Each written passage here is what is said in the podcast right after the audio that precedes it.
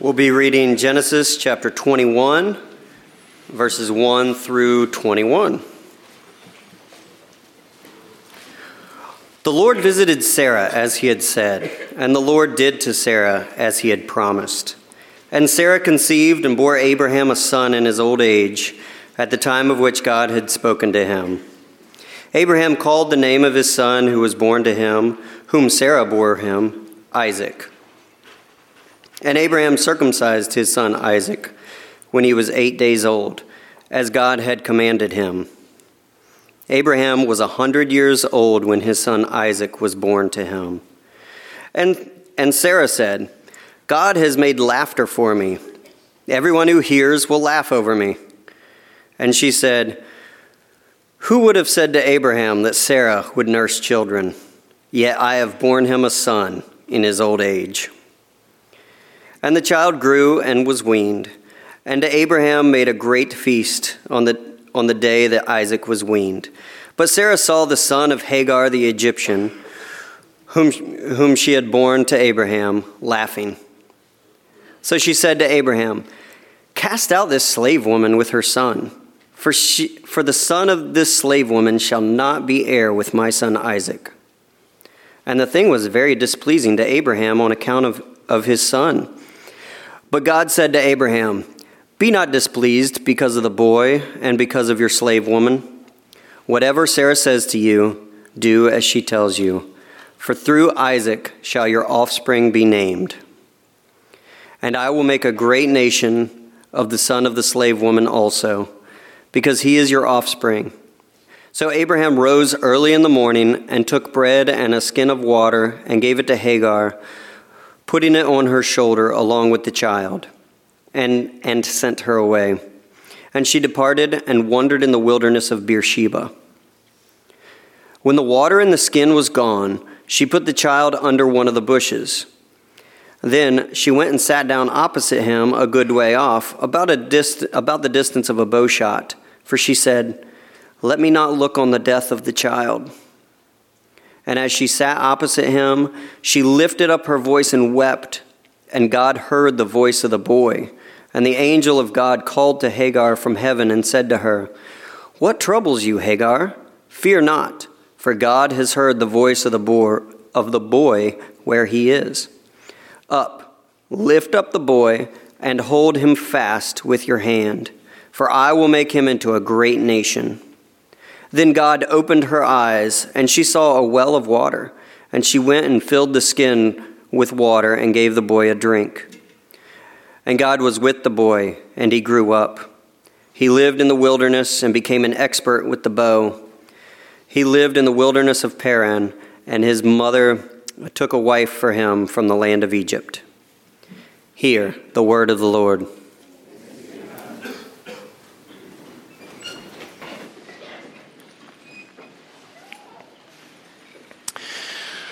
Well, to borrow from Dickens this morning, it was the best of times, it was the worst of times.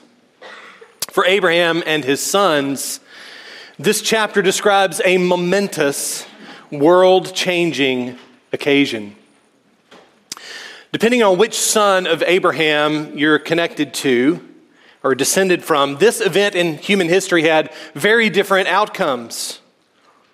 For one son, it was the best of times, and for the other son, in some sense, the worst of times.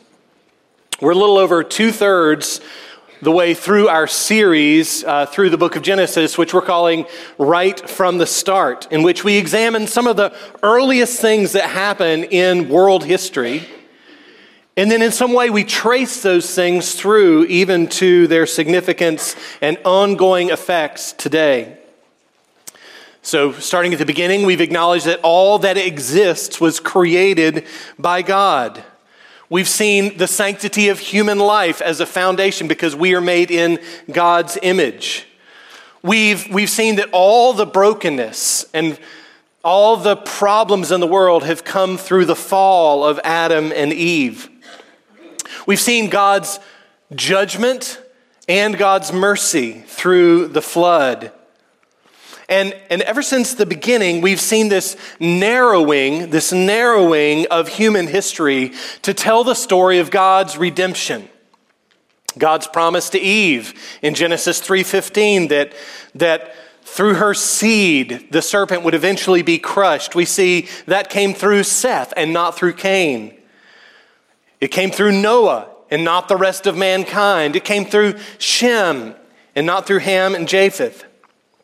And as we'll see today, it comes through Isaac and not through Ishmael.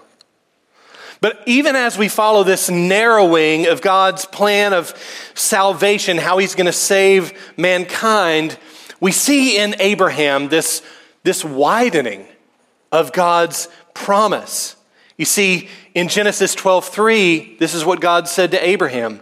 I will bless those who bless you, and him who dishonors you I will curse, and in you all the families of the earth shall be blessed. So, for our, for our sermon to make sense, for this text to make sense this morning, we need to make sure we're reading this not just as the story of two sons, two sons of Abraham, like the immediate family of Abraham. We need to keep in mind God's plan of salvation, God's promise as fulfilled through this promised son. But even though we're going to see not just these two sons, we're going to see what comes of these promises. Don't just think in allegorical spiritual terms either, because the events of this chapter have real world geopolitical significance in human history. In, in fact, some of the most newsworthy events on the news today, in some sense, can be traced back to Abraham's sons, Isaac and Ishmael. It's amazing. Daniel mentioned a few weeks ago the headwaters of the Chattahoochee River in Georgia. And I, I love that example for, for several reasons. One, I've been to the very place where the spring comes out of the mountain in North Georgia, where the Chattahoochee River begins and flows all the way to its terminus. So I've been there at the very beginning on the Appalachian Trail. It was, it was neat to think like this is the beginning of something that goes way downstream. And friends, we live way downstream of the events that happened here in Genesis chapter 21, and the effects of these things continue today and have for the last 4,000 years. It's just amazing to think of the, the lingering effects of this. So, our points this morning the promised son arrives, the other son is cast out, and the ongoing effects linger today. Let's pray. Lord, it's humbling. It's humbling to look back at things that you did thousands of years ago, the things that you did as a faithful God thousands of years ago to bring about our salvation. How your promises being kept made all the difference for us, and how those promises being kept have impacted human events. It's just a a huge scale. Lord, I pray that you would give us this morning faith to see the kind of promise keeping God that you are. That we would learn to have faith like Abraham. But Lord, we don't just pray for ourselves this morning, we also pray for the, the other lingering effects of this heritage. We pray for particularly conflict in the Middle East. And we pray that, that true peace would come. But Lord, the peace that we really want is the peace that comes through the gospel of Jesus Christ. So we pray for Jews and Muslims alike that they would hear and receive the good news of the promised Son. And not just this promised Son, Isaac, but the promised Son, Jesus of Nazareth. Lord, we long for that peace. We long for that peace to which the world is headed, and when you return, that every knee will bow and every tongue confess that Jesus Christ is Lord. So, Father, we, we humble ourselves before you today as participants in your kingdom and your plan, as recipients of your promises, and as those awaiting future fulfillments of your promises to us. In Jesus' name, amen. Our passage begins with a fulfilled promise. A fulfilled promise. Now, we might be accustomed to thinking in biblical terms about fulfilled promises. But, friends, we are way down the timeline in biblical and human history from where Abraham is. We have lots of biblical revelation. We have many examples of God promising something, a period of time going by, God fulfilling the promise, and us rejoicing in the fulfillment of the promise. Not so for Abraham. We may take this for granted, but Abraham didn't have a lot of human history, especially written down, where he could point to all the places where God made promises and all the places where God fulfilled those promises. There are examples, of course. God promised to Eve that a seed would come from her that would eventually crush the serpent's head. However, that promise had not been fulfilled yet. We have perhaps these promises to Noah that his family would be delivered through the flood, and they were. So far, so good. So far, so good that God's not going to destroy the earth again with a flood, another promise. God told Abram that he would not destroy Sodom if he could find 10 righteous people there. He did not find 10 righteous people there, and he destroyed the city, and yet he still delivered Lot and his family. But God had made a promise to Abraham 25 years earlier. And until this very moment in our text, that promise had not been fulfilled. Let's trace the promise one more time. When Abram was 75, God calls him out of his own land and says, Go to a land that I will show you. So Abram and his wife and his, some of his extended family depart from Haran and start going to the land of Canaan. And he gets there, and God visits him in a vision to remind him of this promise. This promise that God is going to take him to this new land and make a nation from him. But even there, God, when God reminds him, he says, But Lord, I, I, how is this going to happen? I don't have a child yet.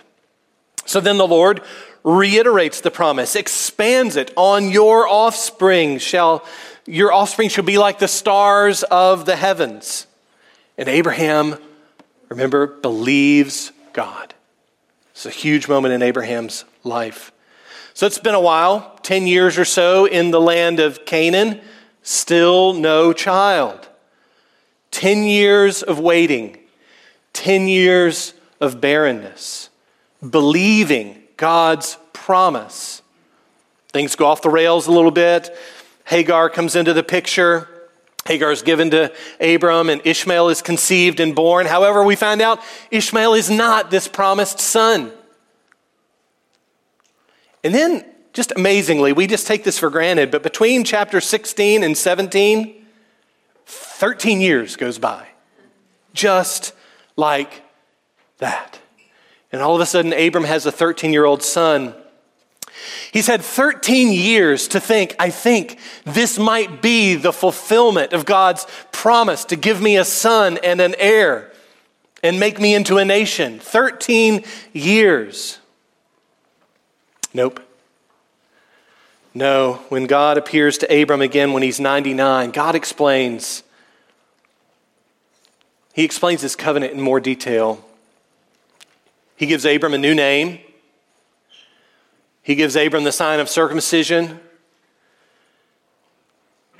He gives clearer instructions about the covenant promise that it will be fulfilled miraculously, miraculously through his wife Sarah.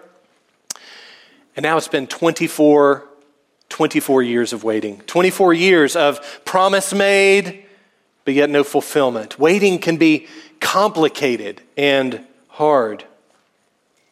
But what did his waiting look like? It's, it's worthwhile to see what did Abraham do in these 24 years of waiting? Well, he built altars and he called upon the name of the Lord.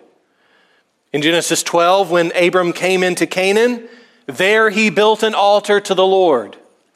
When he moved, there he built an altar to the Lord and he called upon the name of the Lord. When he journeyed back from Egypt, he journeyed back to where his tent was at the beginning, and there he called upon the name of the Lord. When he separated from Lot at the Oaks of Mamre, he built an altar to the Lord. He remembered. He, these altars are places of remembrance. What has God said? I need to remember those. And then, after all of that waiting, come to chapter 21, and Isaac is born, the promised son. Now, I don't know if you noticed, but our text calls attention to something about Isaac's birth. Moses, as the, as the writer here, doesn't just let us think, okay, so the promised son is actually born. Moses doesn't just leave it there. He points out that this happened just as God said it would. Look in verse 1 again. The Lord visited Sarah as he had said. And the Lord did to Sarah as he had promised. And Sarah conceived and bore Abraham a son in his old age at the time of which God had spoken to him. It's, it seems important to Moses, and it should be important to us, that this isn't just by chance Abraham and Sarah conceived and bore a child. No, this is the promised son. This is the one that came about because of God's intervention in their life. Remember in Genesis 17 21, God had predicted when Sarah would give birth. He said, But I will establish my covenant with Isaac, whom Sarah shall bear about this time next year. Or Genesis 18 14. Is anything too hard for the Lord? At the appointed time, I will return to you about this time next year, and Sarah shall have a son. The author's making a point. This isn't just random, it's not just chance, it is a promise fulfilled. Now, as we've gone through Genesis so far, we've seen several key moments in God's plan. We saw that with Noah in chapter 8, verse 1. God remembered Noah, a turning point in the narrative of Noah. In the Tower of Babel, we saw a turning point, and the Lord came down to see the city. They were trying to reach God, could not do it. God came down. And this is such a turning point in the life of Abraham and Sarah.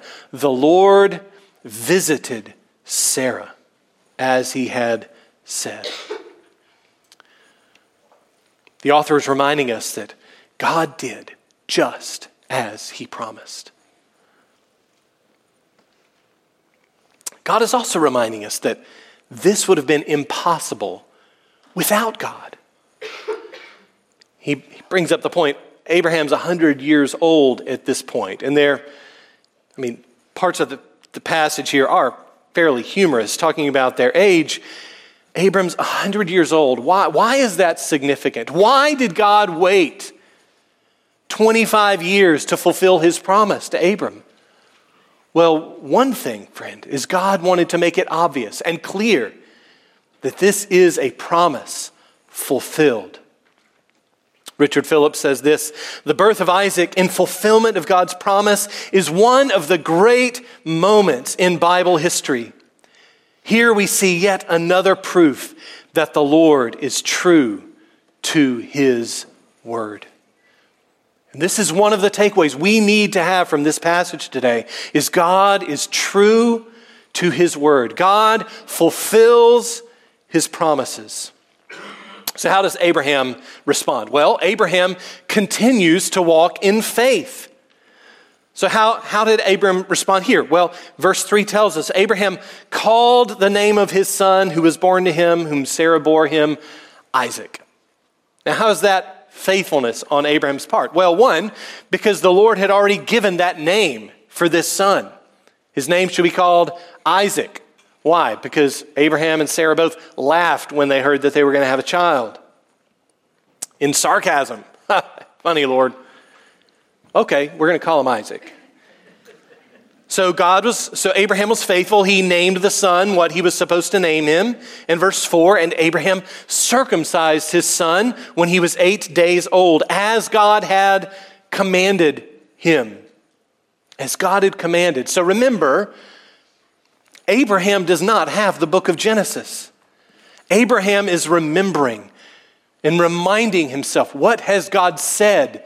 What has God said that he will do? What has God told me to do? Okay, leave my home country and go to this other country. Got it.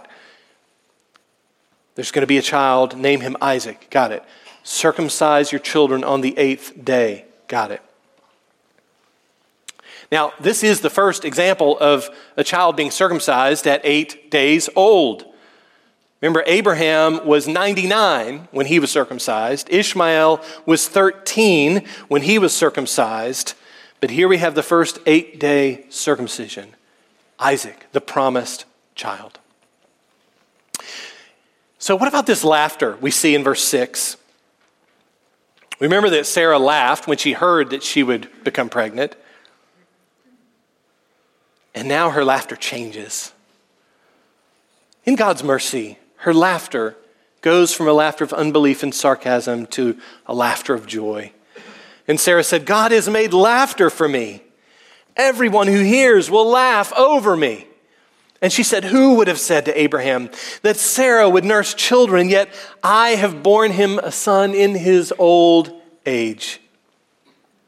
The answer to Sarah's question is no one would have said that. No one would have said that Sarah is going to give birth to a son for Abram. This is a miracle from God.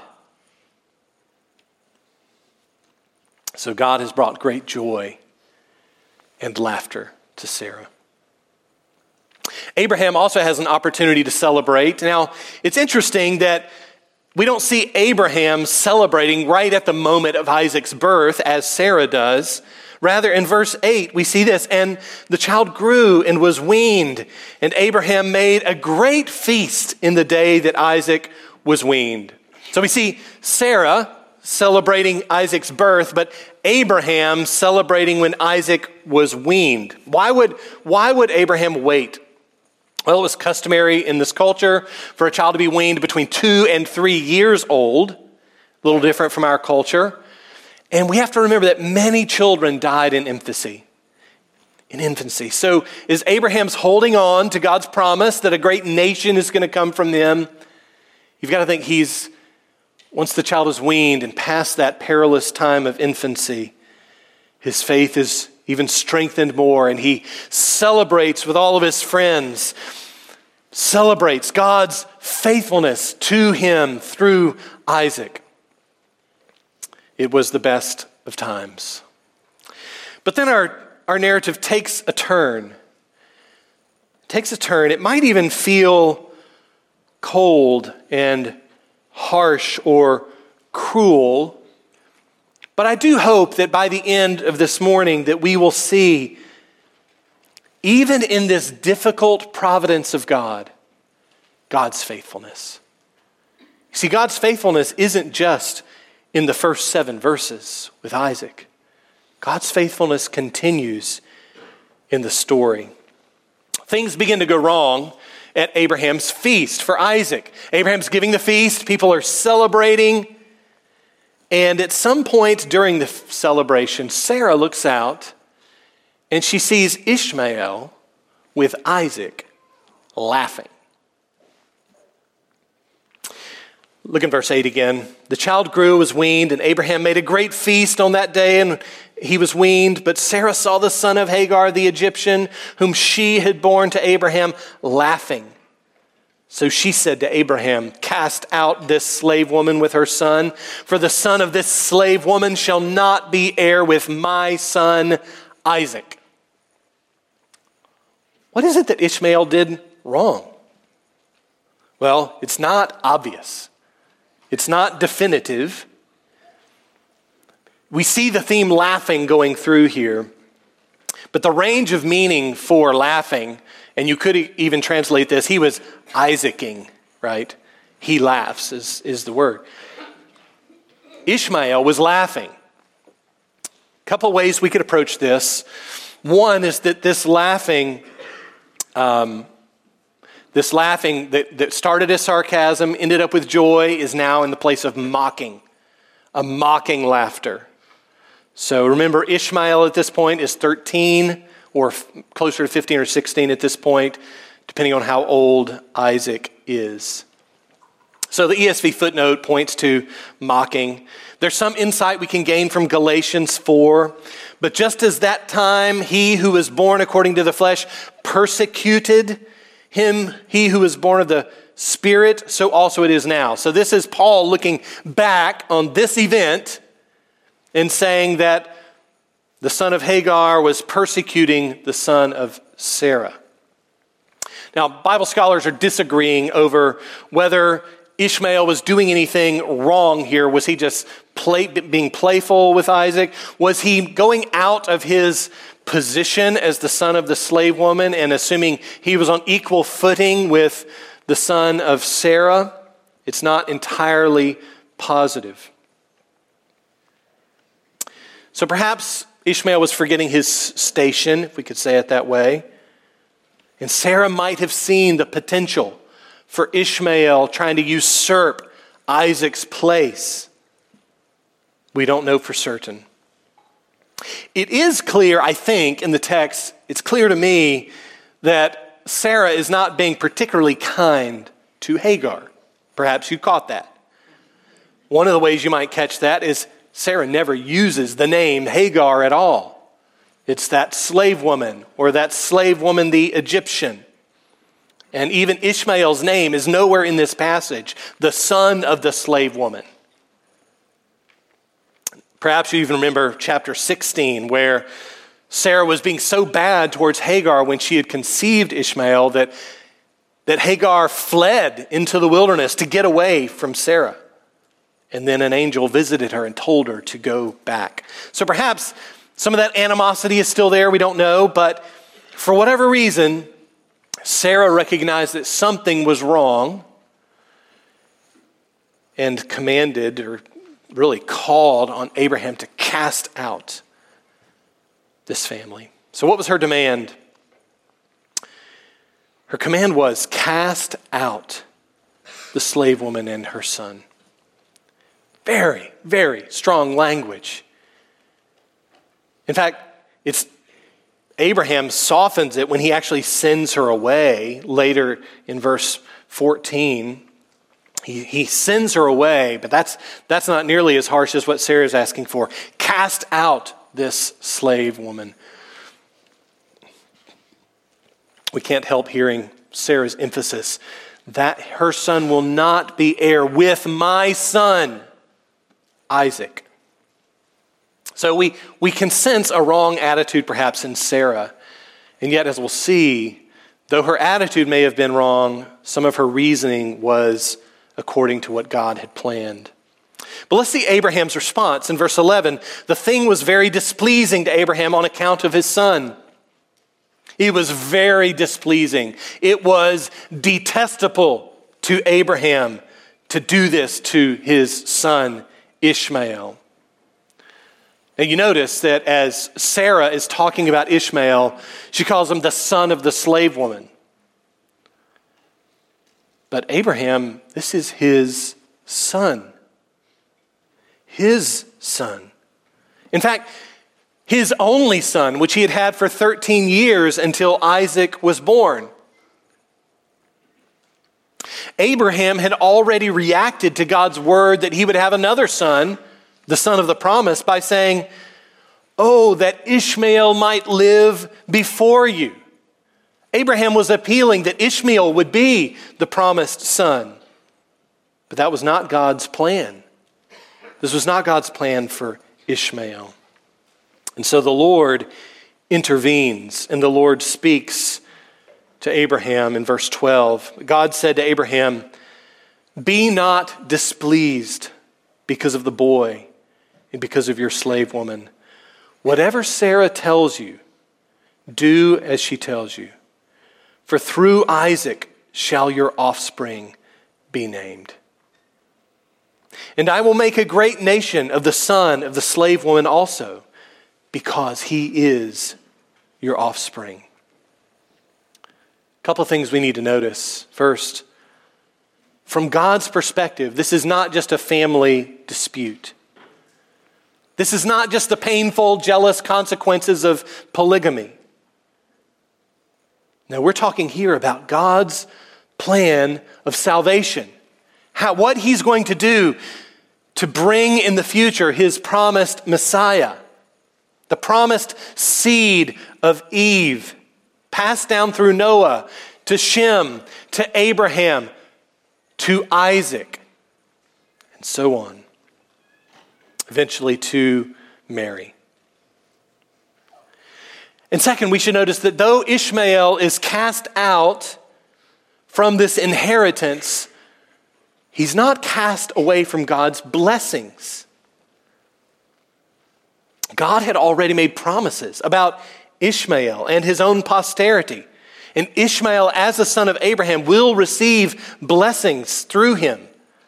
God had already spoken promises in chapter 16, giving Ishmael a name and making prophecies concerning his descendants, which will not be able to be numbered because there'll be a multitude. And here in the Lord's response to Abraham, Abraham is reminded that a nation is going to come through Ishmael as well, even as a nation is going to come through Isaac. So, though Abraham sends Ishmael out reluctantly, he's believing again that God will keep his promises. Abraham is releasing Hagar and Ishmael from, from their servitude in exchange for any claim of inheritance from him, but he's also releasing them into God's provision. And that's what we see next is that God provides for Hagar and Ishmael. Now, perhaps you, like me, have stumbled a little bit over the child language here. So, this child is 16 years old at this point and is soon going to be lost in the wilderness. But the Hebrew word for child here, in some translations, lad, can certainly include older teenagers. In Genesis 37 2, it refers to Joseph when he's a 17 year old. And there are other examples as well. So don't hear, don't hear that, that, um, that Hagar is somehow carrying Isaac or carrying Ishmael. That's not what hap- what's happening here. So he's a teenager, and here she is, and they're cast out. They go into the wilderness. And this is the only hint. This is the only hint at Ishmael's name in this whole passage. Is when, God, when they're cast out into the wilderness and the woman calls out, and God responds that he hears. God hears. He hears his cries in the wilderness. And again, God sends an angel to meet Hagar in the wilderness, just as he had done before Ishmael was born. And he opens her eyes to see a well of water, and they are revived Unless we read this as a, as a way of God abandoning Ishmael, that's simply not the case. Look in verse 20. And God was with the boy, and he grew up. And he lived in the wilderness and became an expert with the bow. And he lived in the wilderness of Paran. And his mother took a wife for him from the land of Egypt. This is what's not obvious. Ishmael is blessed through Abraham. He receives circumcision. The Lord is with him. He ends up having 12 princes as sons. So the end of Ishmael is not exactly the worst of times. Though being cast out from the inheritance with Abraham and Sarah and Isaac into the wilderness was certainly a difficult providence. God was faithful in his promise of Isaac's birth, and God was faithful in the things that he had promised regarding Ishmael. But let's consider some of the ongoing effects that linger today. There are two types of effects I think we should think about. One, just the historical and geopolitical effects of this event, and then also some of the spiritual ramifications of this event. Now, when I was entering into this study, I expected to find one thing, and I found something different. This is always helpful and humbling when you enter into some study of the Bible. But you see, I expected when I looked at this text to find determined animosity between the descendants of Ishmael and the descendants of Isaac. You see, what we see in the, in the Middle East today between the Arabs and the Israelis, I was expecting to find that right here. But that's not exactly what we find. So, what do we find in the text? Now, I've barely scratched the surface historically with a topic like this, but I'll just leave, leave you with a few questions and thoughts that I had. First, I asked, what's the relationship between the descendants of Ishmael and the descendants of Isaac in biblical times? Then I thought, what's the relationship between Ishmael and the Arab peoples? Then, what's the relationship between Ishmael and Islam? Or to put it more bluntly and kind of in a raw form, what should I think of the descendants of Ishmael as connected to who we would consider the bad guys in the biblical story? So, what do we know about the descendants of Ishmael? There's not a ton of references talking about the Ishmaelites. In fact, they're just not very prominent in the rest of the biblical story. There are mentions, and in some of those mentions, it could just be hinting that Ishma- being an Ishmaelite means kind of being a wanderer through the desert. Maybe not necessarily like tracing genealogy. But they don't have a, they don't have a huge place left in biblical history. But this is not unexpected. After all, we've already seen it was through Seth and not Cain, right? It was through Noah and not the rest of mankind. It was through Shem and not through Ham and Japheth. And so, so the other family members seem to just kind of go off into the out of focus parts of the story. And that's true here with Ishmael, but it's not entirely true that there's no reference. So, what, what do we find? Well, in Genesis 25,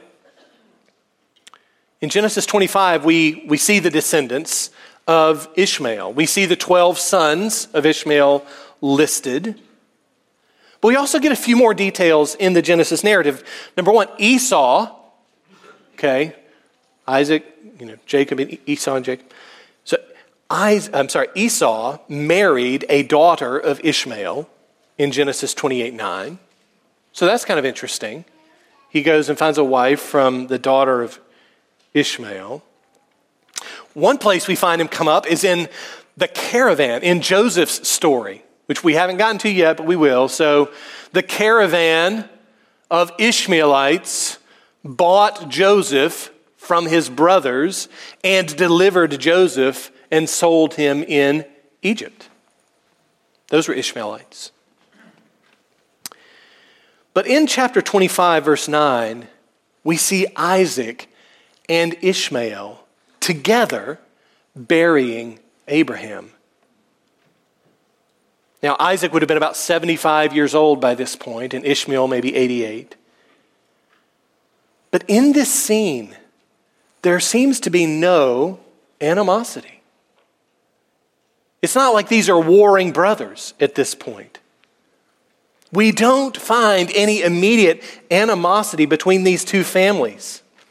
Once Hagar and Ishmael are separated out of Abraham's inheritance, God forms them into a very blessed and prosperous people, and they're not obviously antagonistic towards one another, towards Isaac. The Ishmaelites are not listed as enemies of Israel in the conquest of Canaan.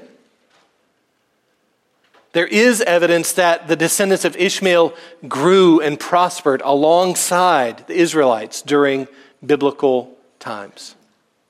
Wasn't exactly what I was expecting to find. Well, what about Islam and the history of the Arab peoples? And there's, there's, so, much, there's so much to explore here. I was only able to scratch the surface. But there certainly are strong connections between the descendants of Ishmael and the Arab peoples in that region, in the Arab, Arabian Peninsula. You see, God blessed Ishmael, and he had 12 sons. They were princes. They, they, they multiplied. They multiplied and multiplied, populated the Arabian Peninsula. And so many Arab peoples are descended from, at least in part, Ishmael. Now, Muhammad famously claimed in 600s that he was descended from Ishmael, who in Islam is seen as a prophet and the promised son given to Abraham. So here we have a distinction in worldviews between Islam and Judaism and Christianity, where Islam claims Ishmael was the promised son and the Bible claims Isaac was the promised son. The Quran even indicates that chapter 22, the story of chapter 22 in Genesis of Abraham going to sacrifice his son was actually Ishmael and not Isaac. There's some there's quite a bit of debate actually whether the Quran says that or, or if that's just how it's been interpreted. Obviously, we believe the biblical account as true history that it was Isaac. But we do see connections within Islam going all the way back to their claim that they are descended from Ishmael, who they saw as a great prophet. So those connections have, over the centuries and millennia, impacted that region. Now, obviously, we can't go into all, of, all the aspects of Islam today. But they reject a lot of what the Bible says about who these prophets were and about the way of salvation. But it's interesting to think Ishmael was circumcised at 13, and many in Islam are circumcised, is my understanding, at least according to Joseph. Many Arabs were circumcised at age 13, not at eight days old, Josephus would say in the first century. So, there are some connections to the Arab peoples and Ishmael. We can't trace them all, but it is interesting to see how God prospered that people through Abraham. Okay, so enough of that. So, what, what other lessons can we learn from this story of Ishmael? Well, Paul in the New Testament is going to look back these thousands, hundreds and thousands of years and, and see some important truths for us. So let's look at those. We've mentioned them in our text about Abraham so far, but let's mention them again. Romans chapter 9, verse 7 says this Not all the children of Abraham, because they are his offspring, but through Isaac shall your offspring be named. This means that it is not the children of the flesh who are children of God, but the children of the promise are counted as offspring. Or from Galatians chapter 4 Tell me, you who desire to be under the law, do you not listen to the law? For it is written that Abraham had two sons, one by a slave woman and the one by a free woman. But the son of the slave was born according to the flesh, while the son of the free woman was born through promise. Now, this may be interpreted allegorically. These women are two covenants. One is from Mount Sinai, bearing children for slavery. She is Hagar. Now, Hagar is Mount Sinai in Arabia. She corresponds to the present Jerusalem, for she is in slavery with her children. But the Jerusalem above is free, and she is our mother. Now, you might notice something you didn't expect here. Hagar is not the Arabians here. Hagar is the Jews, and Sarah is the Gentiles and those who come to God by faith. But what does Scripture say? Verse 30 says, Cast out the slave woman and her son, for the son of the slave woman shall not inherit with the son of the free woman. So these analogies don't fit exactly what you might expect because these analogies are pointing to spiritual realities of how we have access to God. Is it through human effort and keeping the law, or is it by God's mercy and grace? Wenham says this in the Word Biblical Commentary For Paul, the all important point is that Isaac was born following God's promise, and in that respect, anticipates the Gentile believers in God's plan, while Ishmael, born through human contrivance, is a forerunner of the Jews who sought salvation through works of the law. So we find great help in these spiritual analogies, but, but I, I want to just give us a warning because this, this really helped me think through this. Be careful not to read Paul's analogies to read back into the Genesis account to create more animosity than was there. There's a blessing for Ishmael and his descendants. If we're not careful, we'll read back into the Genesis account the spiritual antagonism of Galatians. So even though Ishmael and Hagar are cast out, they still are blessed by God. They're both descended Isaac and Ishmael, both descended from Abraham, both recipients of the blessings promised to Abraham. Hagar is met by an angel in the wilderness and given promises on two separate occasions. And Ishmael receives circumcision, and God promises to make a multitude out of Ishmael's descendants. Hagar even gives God a name, the God who sees. And when Abraham sends them away, God promises that he will care for them and make a nation from them. In other words, rather than reading the narrative of Ishmael in a completely negative light because he's a part of history of the salvation, he's not a part of the same history of salvation that went to Christ, we should at least acknowledge that they were blessed by God and lived alongside the Israelites in a way that they could receive the blessing of God. Now, this doesn't mean we receive all the claims about Ishmael from other religions, but we should remember that the true promise comes through faith and not by descent or lineage.